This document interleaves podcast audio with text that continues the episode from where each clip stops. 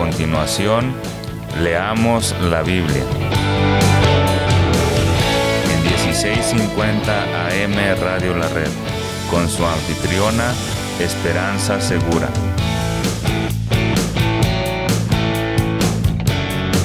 Compartiendo la verdad en amor.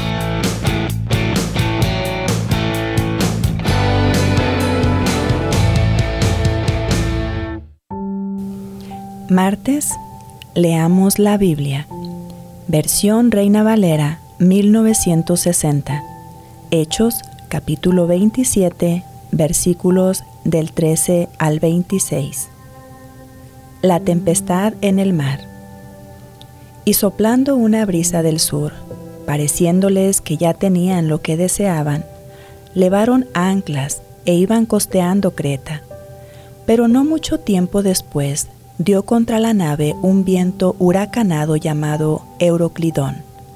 Y siendo arrebatada la nave, y no pudiendo poner proa al viento, nos abandonamos a él y nos dejamos llevar. Y habiendo corrido a sotavento de una peña isla, y habiendo corrido a sotavento de una pequeña isla llamada Clauda, con dificultad pudimos recoger el esquife, y una vez subido a bordo, usaron de refuerzos para ceñir la nave, y, teniendo temor de dar en asirte, arriaron las velas y quedaron a la deriva. Pero siendo combatidos por una furiosa tempestad, al siguiente día empezaron a alijar, y al tercer día con nuestras propias manos arrojamos los aparejos de la nave. Y no apareciendo ni sol ni estrellas por muchos días, y acosados por una tempestad no pequeña, ya habíamos perdido toda esperanza de salvarnos.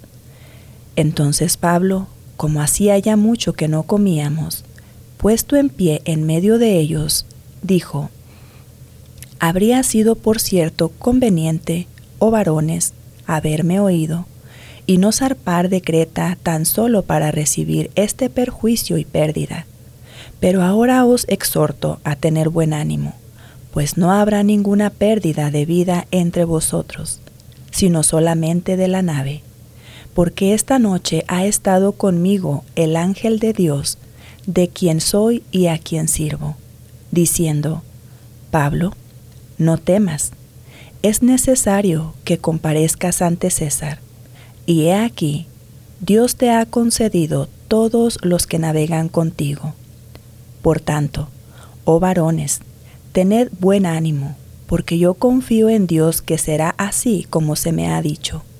Con todo, es necesario que demos en alguna isla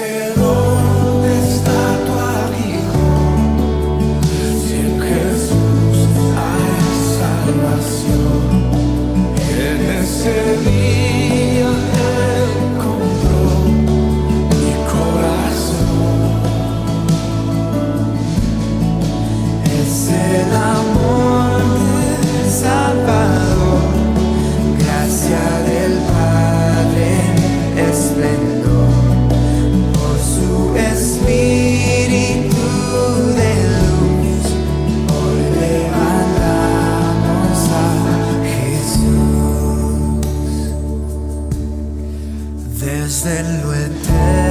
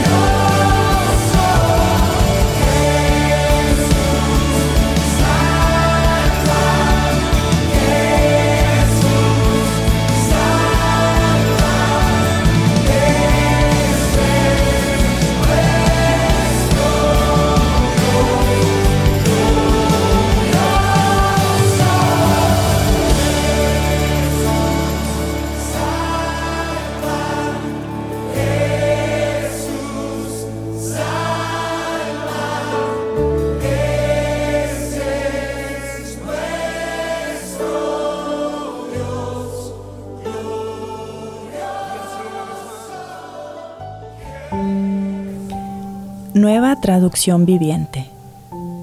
Cuando un viento suave comenzó a soplar desde el sur, los marineros pensaron que podrían llegar a salvo. Entonces levaron anclas y navegaron cerca de la costa de Creta. Pero el clima cambió abruptamente y un viento huracanado, llamado noreste, sopló sobre la isla y nos empujó a mar abierto los marineros no pudieron girar el barco para hacerle frente al viento, así que se dieron por vencidos y se dejaron llevar por la tormenta. Navegamos al resguardo del lado con menos viento de una pequeña isla llamada Cauda, donde con gran dificultad subimos a bordo el bote salvavidas que era remolcado por el barco. Después los marineros ataron cuerdas alrededor del casco del barco para reforzarlo. Tenían miedo de que el barco fuera llevado a los bancos de arena de Sirte, frente a la costa africana. Así que bajaron el ancla, así que bajaron el ancla flotante, así que bajaron el ancla flotante para disminuir la velocidad del barco y se dejaron llevar por el viento. Al día siguiente, como la fuerza del vendaval seguía azotando el barco, la tripulación comenzó a echar la carga por la borda. Y luego, al día siguiente, hasta arrojaron al agua parte del equipo del barco. La gran tempestad rugió durante muchos días, ocultó el sol y las estrellas, hasta que al final se perdió toda esperanza. Nadie había comido en mucho tiempo. Finalmente, Pablo reunió a la tripulación y les dijo, Señores, ustedes debieran haberme escuchado al principio y no haber salido de Creta Así se hubieran evitado todos estos daños y pérdidas. Pero anímense, ninguno de ustedes perderá la vida, aunque el barco se hundirá. Pues anoche un ángel del Dios a quien pertenezco y a quien sirvo estuvo a mi lado y dijo, Pablo, no temas, porque ciertamente serás juzgado ante el César. Además, Dios, en su bondad, ha concedido protección a todos los que navegan contigo. Así que anímense, pues yo le creo a Dios. Sucederá tal como Él lo dijo, pero seremos náufragos en una isla. Señor, eres admirable, y por tu bondad, por tu grandeza, por quien tú eres, queremos rogarte que tú bendigas y cuides a las personas que nos rodean y que ellos puedan ver tu obrar en ellos y voltear hacia ti y rendir sus vidas reconociéndote como el Dios soberano. En el nombre de Jesucristo te lo pedimos. Le esperamos mañana y síganos en el internet en radiolared.net.